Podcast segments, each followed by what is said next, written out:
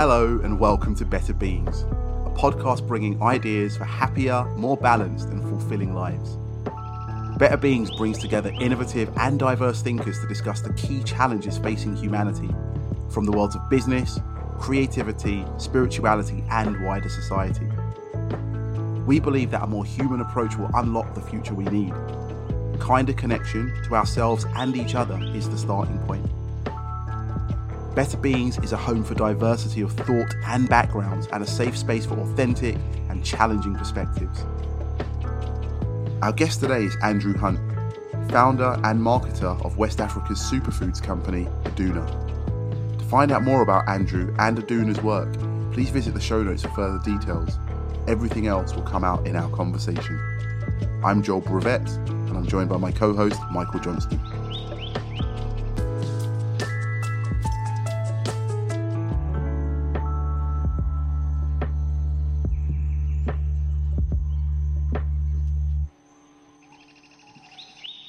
Very good. Well, welcome, Andrew. This is rather a, rather a nice treat. How are you today? I'm very well, thank you. I'm very well. Good, good, good. Um, so I know you pretty well, Andrew. But Joel and Andrew, do you want to say hello to each other? Yeah, like nice to nice to see you. I'm familiar with the business because I used to work at the Africa Centre and was working with the Oh. Great Green Wall uh, Oh. project, and so I think I met some of your colleagues Okay. uh, when I was working with uh, yeah the the the United Nations uh, anti desertification team. oh wow. Okay. When was that? How long ago was that? That would have been uh, uh, two years prior to pandemic. I mean, that feels as like a, a, a lost period of time. So that must be about 20, 2018, maybe twenty Oh, yeah right. twenty Okay, wow. Okay. Cool. Nice. I Actually, you had asked me if I'd met Joel before, and I Hmm. there was another Joel that I'd met that you have a, another friend of yours called Joel that I'd met. I think at um, Mm. the screening that you had. Oh yes, Joel Yeah. Bakan. Yes, yes. Yeah, yes. yeah, yeah, yeah. So no, He might be- He might be a guest soon. We're, I mean, we're we're getting we're testing ourselves out with some of the kind of lesser known people, and then we're going to move Like on to like the big, yeah. the big, big, the big guns like Joel Yeah. Bakan. right, nice one. Let's get let's get on with this. So, Andrew, can you tell us a little bit about Aduna, please?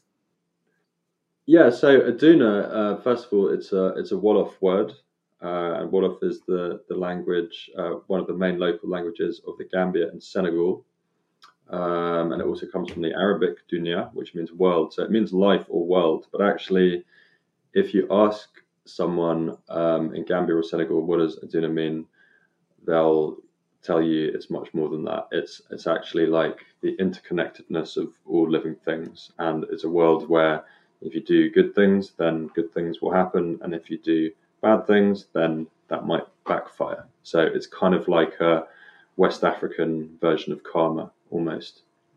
Mm, nice. How did you? What? Yeah. Why the West Africa connection? Where's this all come from? So um, I started off my working life in the advertising industry um, and helping to create and launch brands for big multinational companies, generally promoting products that I didn't care about or in some cases actively disagreed with for clients who didn't really seem to um, appreciate it very much. And I ended up asking myself, you know, what am what am I doing with my life? You know, is this really what I'm here on earth to do? Um, and that questioning turned into an existential crisis. Um, and this is age 25, by the way, so that's um, 20 years ago. Ooh, so old. Yes, I know. um, and the existential crisis turned into a full blown breakdown. Um, I had quit my job, my relationship broke down. I ended up unemployed in a downward spiral, ended up actually clinically depressed um, and suicidal. And I was in that state for six months. And during that time, I tried everything from um, antidepressants, psychotherapy, um, yoga, acupuncture. In my desperation, I went for faith healing, uh, and nothing made any difference until one day I got this random phone call from a family friend um, who I hadn't seen in a couple of years, who happens to be a farmer, and um, he said, "Look, I heard you you might be looking for something, and we've got this project in the Gambia, and they need help with marketing, and if we would pay for your flight and put you up somewhere, would you come and help out for a few weeks?" And at that point, um, I wasn't interested. Um, I'd never been to sub-Saharan Africa before, um, and it didn't seem like a good idea in the state that I was in, clinically depressed. You know, when you're in that state, you're not really interested in anything, let alone, you know, being adventurous. Mm. Uh, but thankfully for me, friends and family put me um, put me on the aeroplane, and um, just a few weeks later, I I rocked up in um, the Gambia, which is known as the Smiling Coast of Africa, and I arrived there clinically depressed. Um, and it's yeah, something of a, a miracle in my personal life that having been suffering for six months and seeing nothing but darkness and honestly believing that my life will never be the same again. It took just three weeks of arriving in Gambia and I came out of it. And um, I kind of, yeah, I came out of it and I became so alive and woke up to this extraordinary, um, vibrant place that I was living. Um, and instead of staying for six weeks, I ended up staying for um, almost four years. Um, ended up running this small social agribusiness that was um, working with local farmers to um, connect them to the market. And I just got very inspired. I got inspired by um, Gambia and West Africa in general, having traveled around there quite extensively, um, but also by a form of business, entrepreneurial business, um, whereby the better the business does, as in the more products it sells, the more positive impact that it makes. And I was seeing, you know, because I was responsible for actually um, buying um, fruits and vegetables from from farmers, and I was working with them in partnership and said, "Look, you grow this whole field of tomatoes, and I guarantee I will buy it for you for 25 dollars a kilo." And then I would go back three months later, you know, I'll we'll harvest the tomatoes, I'll pay the cash, and then you see the impact just a couple of weeks later. Kids that weren't in school are now in school. All the families building a, an extra room on their house so that they don't all have to sleep in the same room anymore and you know just day by day, week by week, seeing this kind of tangible impact on the lives of people who I knew personally and got to know their families personally, that just felt really, really good for my soul. Um, and so that was really three and a half years of, of doing that was the inspiration for starting Aduna. Excellent. I think like I really want to touch on that. I mean, that's such a, a kind of like a heartwarming story, and that idea that when you arrived that it was something maybe like cultural or maybe something in the characteristics of the people who you met that kind of inspired that from you and very much with this podcast about like being rather than doing i just wonder like you know what that being was and what it was that you felt from the people that you were able to then bring into your own life that maybe woke you out of your depression yeah, totally, one hundred percent. Um, I remember one of the guys I was working with in the Gambia, uh, Abdullah, was curious to ask me how how is how is it like living in London? You know, what was your life in London? Where do you live? And I explained to him I live in a flat. You know, um, he said, "Who lives with you?" I'm like, "I know I live on my own." And he was, you know, his face kind of scrunched up, and he was like, "On your own?" I was like, he said, "So who you know who greets you when you when you get home from work?" I was like, "Nobody." You know, maybe put on the radio or put the TV on or something like that. The experience of being in Gambia is the opposite of that. Is being, you know, my experience. I was very lucky because I ended up living in the compound, and in, in Gambia they use the word compound to mean a kind of a, a gated, a walled dwelling for an extended family. So inside the compound, you may have several dwellings, but they're all to do with the family. So I was living in this kind of small house inside this guy's family compound, and I was in a very local area.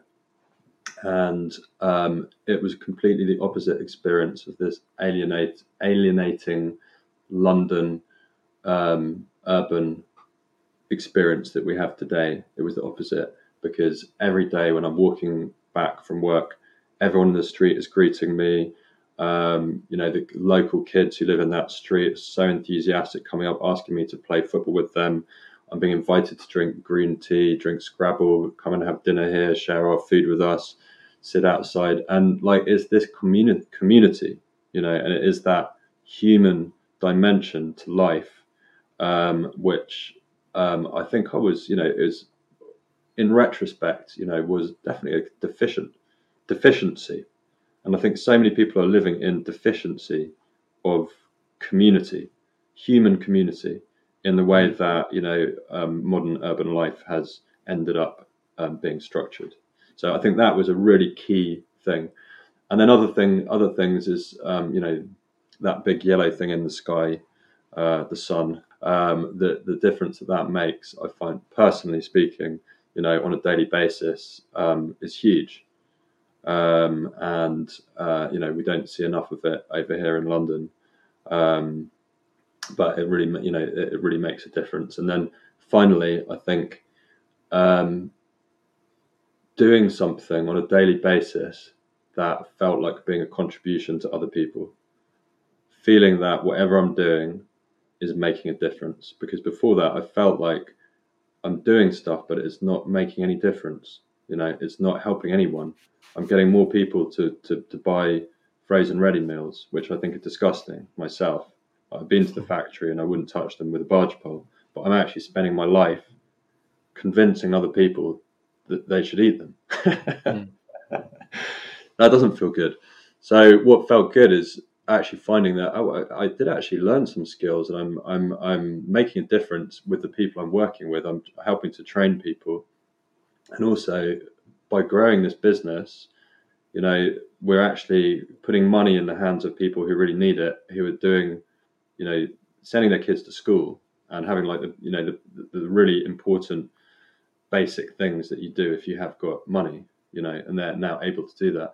And that just felt good for my soul. And to be honest, I'd never done anything like that before. I'd never volunteered. I'd never had never occurred to me, you know, to do something like that because I was just on this kind of career track, you know where actually kind of achievement and salary and promotions and all of that kind of stuff is what you're measuring your success in terms of you know and it, all of that is really external validation for um, you know for you as a human being. And that is what i think i'm now really distinguishing is you know where does the sense where does our sense of value and worth come from as human beings? Um, and you know, this is now the arena that I want to really take um, Aduna, the brand, into into this area that I'm calling you know conscious wellness, because um, wellness is not just about nutrition or health. Wellness is about treating other people well. Wellness is about the environment, and if you want to achieve like a state of real wellness, you can't do that um, in isolation. It can't just be about yourself. Yeah, I feel that the words that kind of came to me from what you were saying there was the difference between that your existence in London and then your lifestyle in Gambia is like honesty and integrity almost because when you're selling things you don't believe in to people who it's not going to help as well. I mean, it is very misaligned from an idea of like honesty and integrity. But I wonder, do you 100%. think do you think that like the existing capitalist model allows for honesty and integrity to be things that we can actually tether our like you know our, our moral north star to or is very much the the, the, the very being of, of accumulation financial accumulation quite dishonest and not very full of integrity i do i do think it can and that's you know that's why the founding of aduna because for me i discovered a different form of business whereas when I was working in advertising for these big corporations, I was completely turned off. The whole idea of business for me was like a dirty word. I was like, business is toxic. All you're doing is making corporations richer by selling stuff that isn't even good for people. You know, that is basically what's going on. to, to, cut a long story short. Mm-hmm. Whereas with this small enterprise, I found within the capitalist, uh, within a capitalist dynamic, which is one of supply and demand, you know, for fresh produce in this case, that a model can be created that actually harnesses that capitalist model, but does so in such a way that it's beneficial for all stakeholders.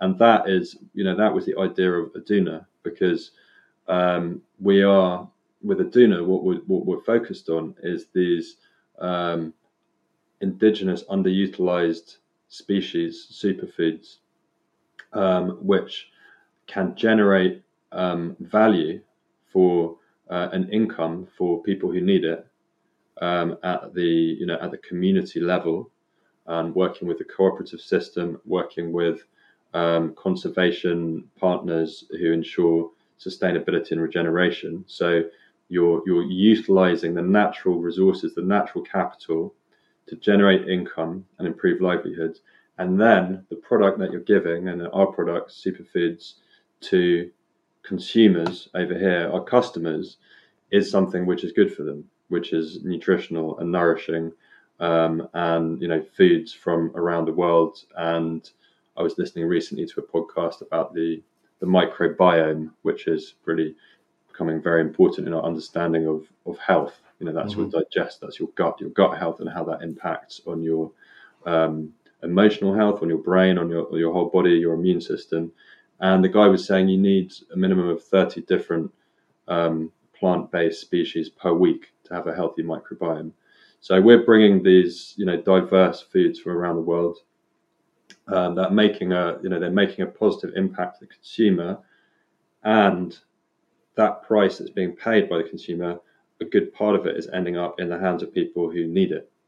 So for me, that is harnessing the capitalist structure, um, the capitalist dynamic, but modifying it such that it's not extractive, exploitative, or unhealthy, basically. And I think that I think the extractive um, exploitative, unhealthy is is probably the default model. that's hmm. probably the eighty percent of of what's going on. So it's easy to say that that's the, the, it's capitalism itself that's wrong. Um, but I think the you know um, there is there are ways of modifying it um, to make it work. That's my personal what, opinion. What, what would you say to? I'm just thinking. Always try to I guess broaden this conversation out to be as relevant to as many people as possible. Like at a time when we are in this profound cost of living crisis and people are struggling to heat their homes, feed their families, and I guess also in many cases juggling multiple jobs and have have very small budgets to spend on food and so on. Um, the, the argument always for some of the bigger food um, suppliers out there, food retailers, food producers, is well, we provide a low cost product mm. for uh, a mass market, basically. Mm. Um, so, yes, the quality of the food might not be as good as the, the kind of ingredients that Aduna supplies, but we are feeding the masses for a, at, a cheap price point. I don't know. I'd go go wherever you want with that, but that that often that would be a sort of I guess mm. the more more mainstream counter argument to, to or, or maybe rationale for for why things are as they are. Yeah, I mean, um, with food production, you know, um, food systems. If you look at it at that level, food systems and food production, um, the level of um, problem right now is absolutely massive. Um, as in, when you look at the monoculture agriculture, the, the industrial system of food production, right, mm. which has um, got rid of smallholders and put into giant tracts of land um, and then you know is destroying the soil, feeding you know feeding the, the, the vegetables and fruits with through other means than the soil, um, and and using huge resources of water which aren't you know costed factored into the cost of goods. Um, this is virtual water exports. You know, so when you're when you're exporting green beans from Kenya to London, you know the statistics of how much water is used to make 250 grams of green beans. What you're actually exporting is water, and you're mm. exporting water from a place that needs it. So you know it's very very complex. But these arguments from the from the supermarkets and the food manufacturers are used to justify um, this extractive method of agriculture to get to the lowest possible cost, you know, mm. uh, that is possible. Um, and it doesn't reflect really the, the real cost of that hmm. food. Mm. So, um, you know, there is going to come a breaking point in that, um, in that system, um, particularly when countries say, okay, you can't have access to the water for free, mm. you know. And then it, what we'll probably find is that the cost of goods is too high to justify bringing it over by, and hmm. that kind of stuff is brought over by air as well. Don't forget. Um, so the cost is massive in terms of carbon and water versus you know eating locally grown produce. Now, in our case, is not locally grown produce, but we're talking about when it comes to superfoods, we're talking about effectively dried powders um, very nutrient dense dried powders that come by sea, um, you know, in a very low um, kind of carbon way. Um, and to your point about the cost of living, um, yeah, I mean, of course, it's a massive, it's a massive headache for a lot of people. Um, what we have, what we do find within our own category of health, healthy foods and superfoods is that it's counter cyclical. So uh, there's this you know thing like the lipstick. Um, uh, I think it's called the lipstick effect in economics. So what happens is that okay, let's say expenditure on health during tough times, people will cut down on a high ticket item, like for example going to the spa, and instead they'll kind of compensate themselves by a small but premium item, like that's why it could be a lipstick, you know or mm. expensive hand cream, or in our case, you know, superfoods, because people actually, at times of stress, people prioritize their health, and they should prioritize their health, because if your stress, your your your mental stress is compounded by eating food which or a diet that is um, you know is not actually nourishing for you, you're going to end up being even more stressed. Um, so yeah, it's a it's a it's a tough it's a tough balancing act. But I think ultimately, you know, it, there will reach a breaking point in this low cost food where it will be shown that it's, it's not actually environmentally or economically mm. viable to provide the food at that cost without, you know, destroying um, environment and livelihoods in other in other parts of the world. There's, um, I mean, it's certain. This is getting way too technical. I've said I wanted this to be accessible to people, but like some of the um, carbon accounting and moving some of these external costs onto businesses' balance sheet so they own that real impact, the, the total impact of what they're doing will just make um, these business models increasingly um, unsustainable. Um, exactly. Talk, yeah. Focusing on focusing on more sustainable business models and the, I guess, well, how, how are you framing this holistic well-being, holistic wellness? Tell us a bit more about where where you're getting to with conscious wellness. Conscious wellness. There we go. Exactly. So the thing is, um, we co-founded Aduna ten years ago, and at that time, my motivation, my main interest, was about making an impact with small-scale farmers and communities in rural Africa. And we started with the one superfood, which was the baobab fruit. Um, and my interest in baobab personally was not as a health product per se, it was as a vehicle to generate income for communities in, in rural Africa and to promote it into the health market and into the superfood market because that was the market for it. So that's unusual probably for a health food brand because most founders of health food brands start through a passion for health, or they sometimes they have um, a health complaint themselves and they've not been able to find a product that um, is accessible to them, so they've created it and then they've found that other people need that as well. So my journey, my my my motivation to start with was different. It was very much Africa impact based. Now, in the course of the last ten years, not that my interest in impact um, at the supply chain has diminished, but my interest in health has increased because I've been in this market for 10 years and all of the employees that come into Aduna, uh, well, majority tend to be female, and that's because females tend to be majority more interested in health. And I've learned from our team, you know, I've, I have now become the target audience. Um, I've become, you know, I, I do my, um, I go running a few times a week. Um, I go to Barry's boot camp or One Rebel four or five times a week. That's a HIIT class. Um, I do Pilates. I, I, I, use all of my products. I have an acai smoothie bowl, you know. Um, so I do all of that stuff. And I've become more conscious about my physical health, my diet, and my, my physical health. Now, even more recently, I've had a major expansion of consciousness where a new category has opened in that called emotional health as well.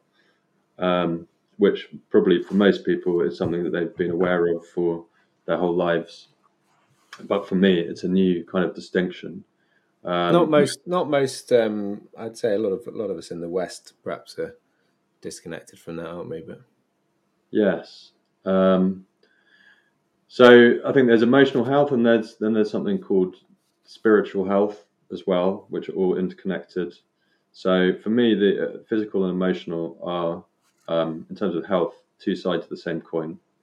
So you can't really have um, real physical health, you know, if you don't have emotional health. You could be going to the gym every day, and you could be, you know, if you're a guy, you could be, you know, have the body of Arnold Schwarzenegger. But if if you're inside, you know, if you're dying a death every day, you're not really healthy, are you? So, not all, all, the body of all the body of Mike. I mean, not. Um, so yeah, so I think it's it's appreciating the need for uh, to give a part of your um, attention to your emotional health um, as well. Um, however that you know, however you do that yourself. In my case, uh, now led meditation, um, therapy, um, inner work, reading, listen to podcasts, reading books, shining a light of consciousness on ourselves. Um, so I think this idea of conscious wellness is a kind of holistic idea of health. Uh, that's that's that's where we're going with it. That's where I'm going as a person individually, and that's where we're taking the brand into that space as well. Because again, you know, if I have health myself, that's like self care. But if I only if I only have self care, I don't care for other people or how I treat other people. I don't care about I'm not conscious about where does this product come from.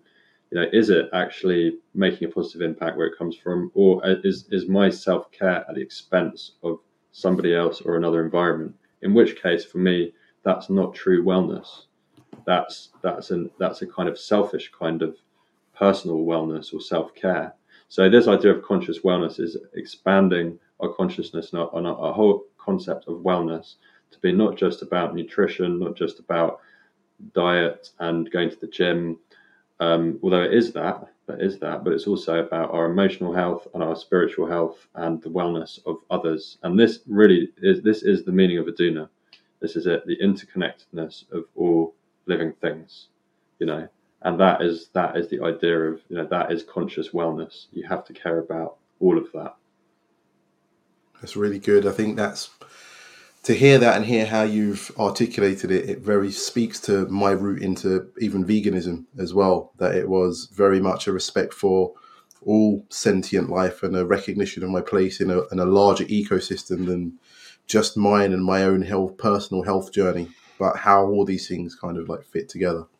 Exactly. So, yeah, there's another phrase which we've got interested in as well, which is ecosystemic wellness. You know, and that's that's a bit more. We're calling it conscious wellness because I think that's a lot easier to understand. yeah, for sure. Ecosystemic wellness is is what you're talking about. It's it's it's an appreciation that I am part of the whole. You know, I am not an island, and my wellness is attached to your wellness. Is attached. You know, is our collective wellness which is true wellness. Yeah, I mean, a word that people may be familiar with from way across the continent, which is Ubuntu uh, in Swahili, which I feel that there is a, a, a, resonance between these kind of like words and ideas that we are, or I am because we are. What's exactly. is that? Is that Ubuntu? Sorry, mm-hmm. say yeah. that one again. I am because we are is Ubuntu, which is kind of more has a Swahili uh, uh, origin whereas Aduna is yeah a Wolof origin, so kind of across philosophically quite quite similar. Yeah. Though. Yeah, yeah. Mm. I love that. I am because we are. Yeah. Well, I mean, so this has been like yeah, really good. I know that we're going to have to kind of like draw to an end soon, and we did kind of get very technical, but I think that kind of hearing you talking uh, about the the conscious wellness with regards to the company, and then I suppose touching even a little bit on how it has affected in your own personal journey. I wonder, like, you know, what your outlook for the future, yourself, and then for the businesses, and how it kind of incorporates that conscious wellness.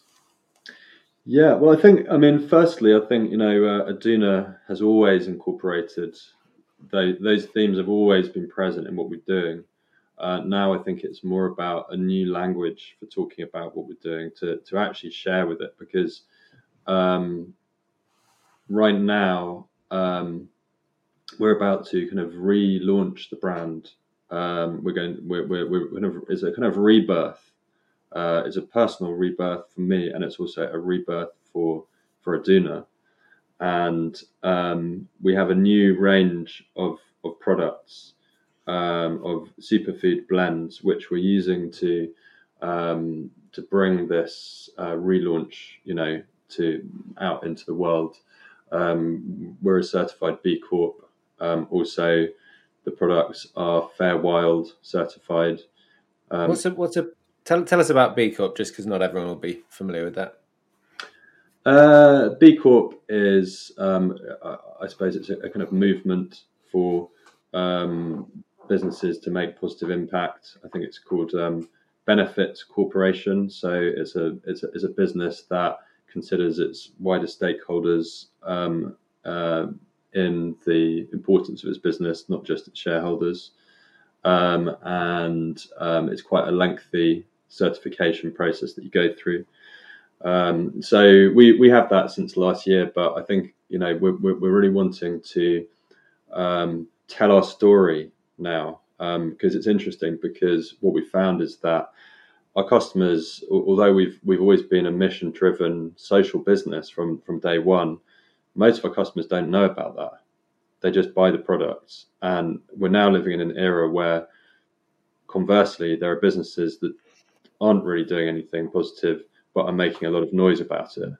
Um, yeah. Hence, greenwashing. So mm-hmm. we're we're a business and a brand that really is doing stuff. Um, you know, we work through the value chain. Um, we have been involved in um, uh, regenerating um, communities um, and land in the Sahel in partnership with the Great Green Wall.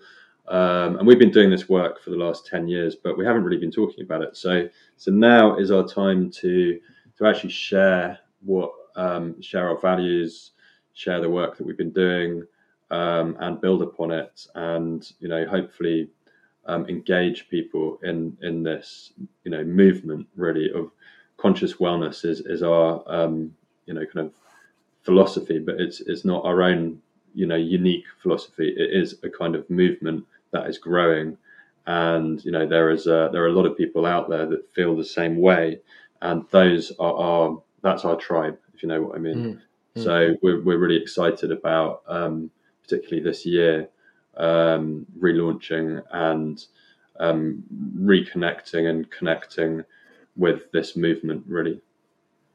I'd say the the single best piece of advice um, maybe we could give to the widest possible audience that might be listening to this is just get out in in nature and, and connect with with where our food is coming from. Right. Um, I'm off to. Uh, an organic farm this weekend, um, and last time we went there, um, was with a friend who commented on you could see the difference. You you mentioned soil earlier on. You could see the marked difference between the organic land on one side of this long track and the non-organic on the other. And I mean, it's that's enough to seeing seeing that essentially a kind of de- desert death on one side, which is just all this kind of dry soil and an absence of hedgerows, an absence of wildlife, an absence of life, and then on the other side, the organic land, which is teeming with wildlife and soil looked healthy. I mean, really simple example, but if people that are living in the city drive out into the countryside for yeah. a few minutes, if they can, over holiday periods and see that firsthand, I mean, it really would. Uh, well, it certainly caused us to think, wow, we already bought into this stuff, but connecting with nature, even just going to a park, brings this. It's a life, massive, it? it's a massive missing piece of our education system as well. Mm. People, people don't actually understand that soil in itself is a living thing, and they see it as dirt. They see it as mm. just. Mm. Yeah, I mean, when I when I went to uh, to Gambia, you know, I'm a I'm a I'm a London boy. I've been working in media, you know, advertising and TV for four years, and you know, I was seeing most of these plants for the first time. You know, all mm. I would see of my food is going into Sainsbury's local and seeing it wrapped in a bit of plastic. And mm. you go out and see a courgette plant, and a courgette plant is beautiful, you know. And I, would never seen one before. And actually, for me, I think that was another of the, you know, because I can't say it was one particular thing that you know brought me out of the depression that I was in. But I think connecting with nature was one of them, and it's very wholesome to, you know, to go out and see the food growing, and even to to harvest it you know, and then eat it.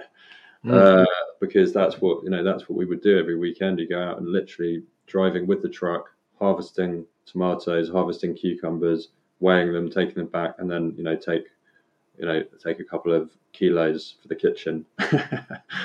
and uh, yeah, no, I completely I completely agree with you. It's you know it's a very life affirming um, experience and kind of grounding experience when you see the food that you're eating quite literally grounding right kids love it too like it's and it's uh, again cost of living like this doesn't have to be some sort of elitist privileged conversation for people who have time to think about this stuff like if you want something cheap to do with your kids take them out and let them run around in a field like they yeah brings brings them to life doesn't it definitely with an understanding of what's going on in the field rather than as aimlessly running around I mean, yes. maybe, maybe maybe it works for your kids, but this was what I, the point I was making. That I really think that, from an educational point of view, something that has been very important for me to instill in the life of my children, you know, even as they're still toddler and baby, is that all of these things are part of an ecosystem that they are equally a part of. I think to Andrew's point as well that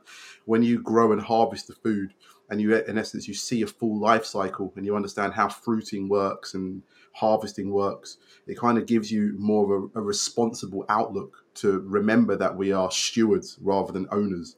And I think that is very much what I would find and would probably uh, use as a, as a as a concept to describe maybe the difference in that kind of cultural outlook in sub-Saharan Africa to a lot of the Western approach that we're stewards of the land. We never own it. Mm. Yeah, and I think with the you know with the our, our main product that we work with in Aduna is, uh, I mentioned before, is something called Baobab. And Baobab is particularly relevant in that conversation because um, is an entirely wild harvested product. So these there's no such thing as a baobab plantation. You know, every single tree is community owned or family owned. They're scattered, um, and so they are a kind of they're a community resource um, which the women have access to, and um, you know that that is part of the you know the magic of the baobab value chain is that it is a wild harvested um, it's an amazing you know it's a prehistoric species a tree that um, predates mankind. Um, when there was Pangea, there was baobab trees, you know, before the continent split, and it's this extraordinary wild, um, uh, wild crop that the women have access to, um, but nobody owns, if you know what I mean. So it comes back to that point you were saying of being stewards of, of, of the of the landscape, and part of that is also regenerating that um, you know regenerating the population, baobab population is also important um, rather than just um, collecting and and harvesting. I think there was a. I remember when I had come into contact with some of your colleagues before they'd used a, a, a, a an interesting stat, which was if the Western appetite for baobab as a product was even as uh, the same as matcha, uh, it would change the economy in West Africa. Like uh, because ultimately, I mean, that conversation about the desertification of the Sahel and why you're even having to partner and become part of this great green wall project is because of the effects of climate change and the rising temperature and so many crops being unable to grow like, in that kind of whole region. But it does make me wonder that yeah, like if more people become aware of some of these products, I also saw that you like you're going to be looking at Fonio as well. Is that another one of the products that is going to be amongst your superfoods? Which I, I, I know as hungry rice because it's almost like a drought resistant rice kind of crop. And yeah, yeah, it is already amongst our selection, um, amongst our assortment, and it is so. Um, baobab is known as the tree of life um, the second, and that was the first ingredient that we pioneered in the UK. The second one was moringa, um, which is known as the miracle tree. And after that, we were thinking, well, like, where do you go from here? um, and of course, the answer is fonio, which is known as the seed of the universe. Um, and um, yes, this is a the first crop of West Africa. It's a five thousand year old crop um, you, you, can't go out and buy Fonio seeds from the shop or from Syngenta. The, the seeds that exist are multiplied from the originals. So you've got this original seed, um, and it produces a nutrient dense grain.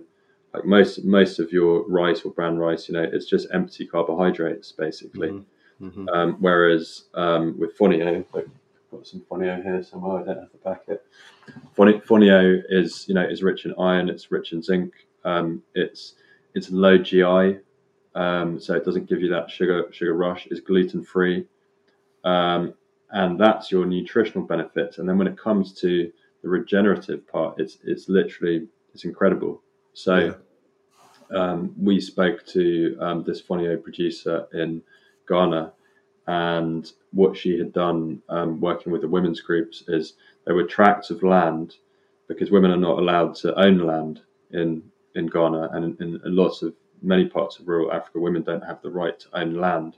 So there were these tracts of land that had been um, overexploited and were no longer productive. Um, and um, this lady who started this Fonio enterprise negotiated with the local leadership um, tribal leadership to give those tracts of unfertile land to the women as they had no economic use. So, therefore, give them to the women. and um, using Fonio, so Fonio has this incredible, um, this this incredible ability to regenerate soil uh, because of its root system. So within two cycles of growing Fonio, the land that was not fertile is fertile again. And that is um, that is what Fonio can do in terms of regeneration. So um, so we have this we have this term that we use for our our main ingredients we focus on, which is transformational foods. And so we call them transformational foods because number one, they have this extraordinary health benefits compared to other foods, nutrient density. Number two, they have a transformational impact in terms of generating income um, for communities. But number three, they have this regenerative, um, these regenerative qualities for the environment. So that you know, those are foods that are really just incredible. Um, baobab, moringa, and fonio.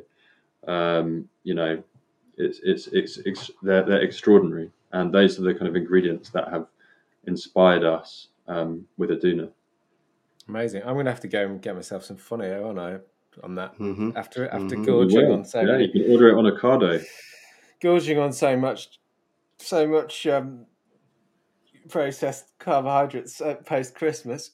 Um, right, we are we're wrapping our show, and as always, at the end of the these wonderful conversations, Mike has his three punchy, short, um, quick fire questions for you, Andrew, if that's okay. And, and thank you so much. That I mean, everything that you're doing is genuinely inspirational, and I'm not just saying that because I'm your mate. But um, question number one in the quick fire round, please. What book would you recommend to our listeners? Oh, um, okay. Well, the one that I'm reading at the moment is How to Do the Work, which is Dr. Nicola LePera, I think.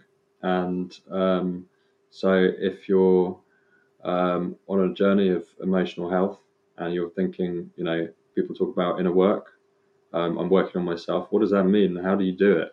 Um, how do you do that? So this is a book from someone who um, who I, I find her insights incredibly powerful. He's literally created a book to help you to, to do that on your own without needing, you know, expensive um, courses or whatever. So that's the one I recommend right now. Amazing. And what are you listening to at the moment? Uh, what am I listening to? Um, I'm listening to mainly podcasts, um, mainly on emotional health. uh, but I'm also listening to my usual selection of Afro beats as well um, to balance that because um, you know you've got to you've got to have a bit of um, joy and vibrancy alongside the um, the inner work as well. Any standout artists? Uh, yeah, lots. I'm I'm I'm a big fan. So I like uh, I like Joeboy. Um, I like the obvious ones like Wizkid and Burna Boy. Um, I like Tems. Mhm. Um, and yeah, I mean, most of it comes out of Nigeria. Um, a lot of really, really great music for me coming out of Nigeria at the moment. There you go on, Mike. Your final question. Final question is what's giving you hope at the moment, Andrew? Ah, well, yeah, okay. So um, I was given this question before, and I thought about it, and um, I think in the theme um, of um, um, conscious wellness, it's rather than looking for external things to give me hope. Now I'm I'm kind of generating it uh, for myself. So what's giving me hope is the uh, the results that I'm getting from focusing on my inner work, you know, and shining the light of consciousness on myself, you know, and learning about myself and distinguishing um, important pieces of self knowledge uh, to improve myself. And then, you know, I've been doing that work for it's like four months now, and I'm starting to see that positive things happening um, in my in my life, in my in my work, um, and relationships and things like that. So that has given me hope that if you, you know, if you focus on yourself, um, then you know the other things that you want to happen in life, I think, will happen more, um, become more of a flow. You know, ultimately you can reach a flow state. I'm not quite there yet, but I hope that that's where I'm that's where I'm heading. in terms of creativity and self-expression and emotional health, spiritual health, feeling good, you know, about myself and therefore being able to make a difference to others. And being better as well. Exactly. Thank you so much, Andrew. That was amazing. Thank you, Andrew. Yeah, really insightful. Thanks, guys. Thanks for having me. Take it easy. Thank you. See you later.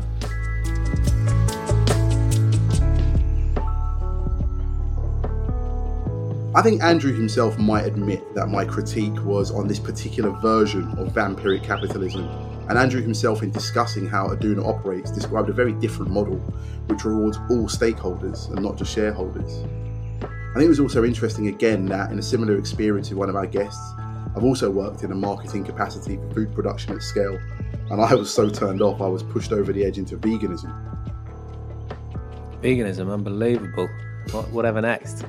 I, I liked um, I liked Andrew's um, personal journey as well. It's, it's, always the personal bit that gets me going in these podcast conversations, or just generally in in being with other humans. Um, his personal crisis, and as you said, this kind of what am I doing here? Convincing people to buy stuff that's bad for them. He mentioned ready meals and quite how disgusting they are. Um, so yeah, it, it's um, his, his point around extractive versus unhealthy capitalism, and he really seems to have got to a place now with a genuine stakeholder model with Aduna.